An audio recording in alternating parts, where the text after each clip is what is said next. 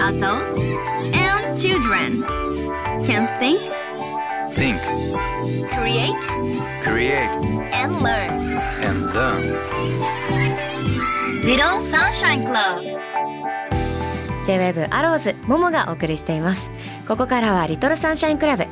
子供とできる今日のアクションをテーマに大人も子供もみんなが考え作り遊び学ぶヒントになる様々なお話を伺っていきます。毎月最終週は子供の支援を行っている NPO 法人や団体の活動をご紹介します。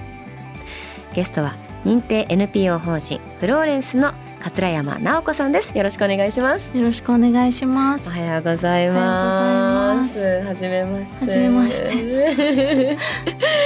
いやー桂山さんに来ていただきましたが、NPO 法人フローレンスは2004年に設立された団体。そうですね。改めてどんな活動を行っているのかごはい紹介お願いします。と私たちは、うんあの子どもたちのために日本を変えるをテーマに、あの未来を担う子どもたちを、まあ、社会全体で育むために事業開発政策提言文化創造っていう3つの軸であの社会課題解決と価値創造をしている、あの NPO になっています。はい。はい具体的にどんな活動をされてるんですか？そうですねあの例えばあの私たちが最初に2004年に始めたのが、まあ、日本初の訪問型、共済型のあの病児保育事業なんですけれども、はい。まあ、それをはじめとして例えば障害児さんのための保育園ですとか、あとは児童虐待問題を解決するためにあの妊娠相談、赤ちゃん縁組あと子ども宅食みたいな事業をあの様々生み出してきました。うんうんうん、今子どもたちの生活環境においてね一番の問題点というかここ問題かなって思ってるところってありますか？そうですね。今あの9人に1人が、はい。その相対的貧困と呼ばれてるあのいわゆるその1人当たりの手取りの中央値の半分以下っていうらしいんですけど、うん。あのそういう状態、うん今で言うとですねだから今254万円とかが中央値らしいんですけど、うん。まあ、それの半分なんで127万円以下で、まあね、年ですねあの暮らしてる子供が、あの日本にはもう本当9人に1人みたいな状態になっていて、はい。それがこう一人親家庭ってなると、うん。2人に1人とかになるんですよね。でその相対的貧困ってあの周りから全然わからないっていうのがうんうん。結構特徴で、はい。まあ、当事者の方も気づかれないように、あのしてるっていうのが現実で例えばなんかスマホは持ってるし服もねみ皆さんも多分そうだけど、そんなにこうみすぼらしいみたいな感じにはなってないんだけれども、なんか見えないとこう食費とか、あの居住費とかあと習い事とか、どっかに行くお金とかそういったことをなるべく減らすっていう形で生きてる方々がいらっしゃるっていう状態です。でその結果なんかこうお子さんとしては例えば友達のお誘いを断らなきゃいけないとか、あの言えないけど実は動物園や水族館とかにも行ったことがなくて、うん。子供同士の会話の中でちょっと肩身が狭い思いをするとかなんかそういった格差が生まれるような状態っていうのがあります。うん。そういった家族に寄り添う活動。そうですね、はい。あのそれがその2017年に、はい。あのフローレンスとして始めた、えっと、子ども宅食っていう授業で、えっと、それはあの食品をご家庭にお届けしながら、はい。まあ、定期的にお届けをしながら、まあ、ちょっとずつ関係性を築いていって、はい。まあ、例えばちょっとしたお悩みに答えながら、あの実はそのご家庭として何か困ってることがあったりした場合に必要な支援につないでいくっていうような、あの活動をしています。うん。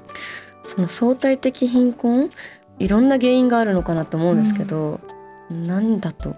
思います。そうですね。まずあの一つあのまあ経済的なあの要因としてはやはりその日本のまあ最低賃金の低いことと、うん。あとまあ男女の賃金格差っていうのがすごく影響してるかなと思っていて、やっぱりパートで働く女性が多い日本では、まあ、男女の賃金格差がまあ、OECD 平均の2倍ぐらいあって、で、うんまあ、それって想像するとやはり例えば一人親のシングルマザーの方とかの相対的貧困率が特に高いっていうことと、うん。まあやっぱりすごく強くあの結びついてそうだなっていうのはすごく見えてますね。はいうん。なんかこう女性も生きやすい世の中をっていう感じにね時代がだんだんなってきてるとはい。えやっぱりそこは明らかなそうですねまだ差が。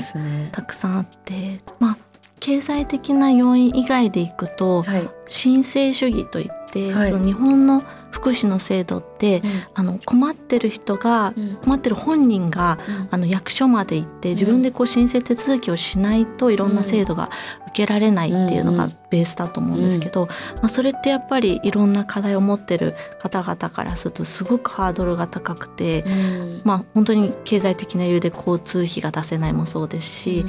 役所が空いてるあの平日の9時5時みたいな時間帯でご自身もお仕事してたら休めないとか、まあ、病気とか障害を持ってて家から出るのもすごく苦労するとか、あと、まあ、シンプルに抱えてる問題をちゃんと整理してうん。話すっていうこともすごく大変なことなので、はい。あの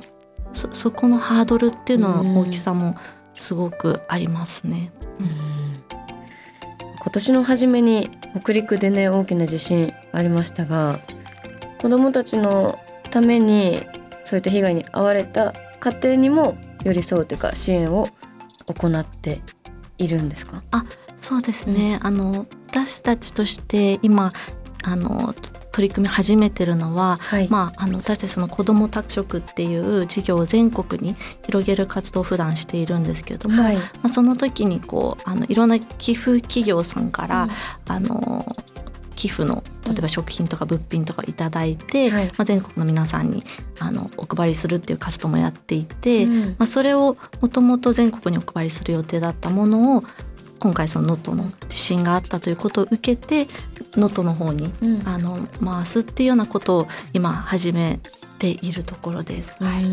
んまあ、その場合も本当ねあの子育て家庭だけに配ってくださいとかっていうことはあの被災地の方の負担にもなりますので、はい。あのもう本当にどなたにでもうん。本当に困ってらっしゃる被災地の方全員に対してそれは、あのお配りくださいっていう形でお渡ししています。うん。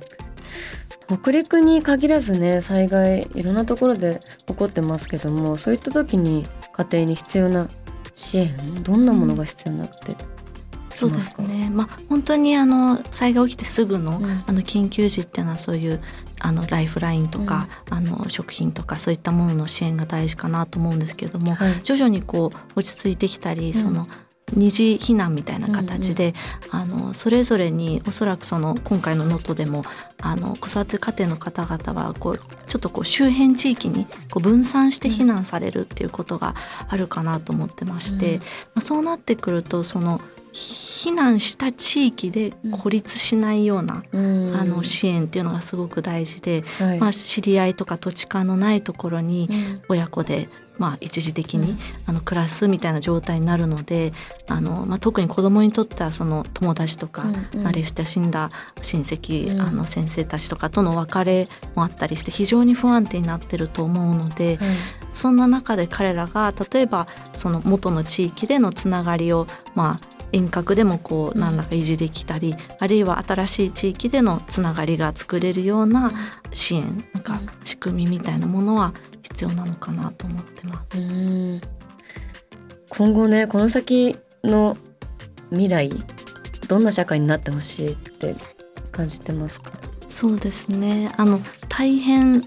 さとかなんかしんどいなって思うことってすごい主観的なことでしんどさって人によって違うと思うんですけど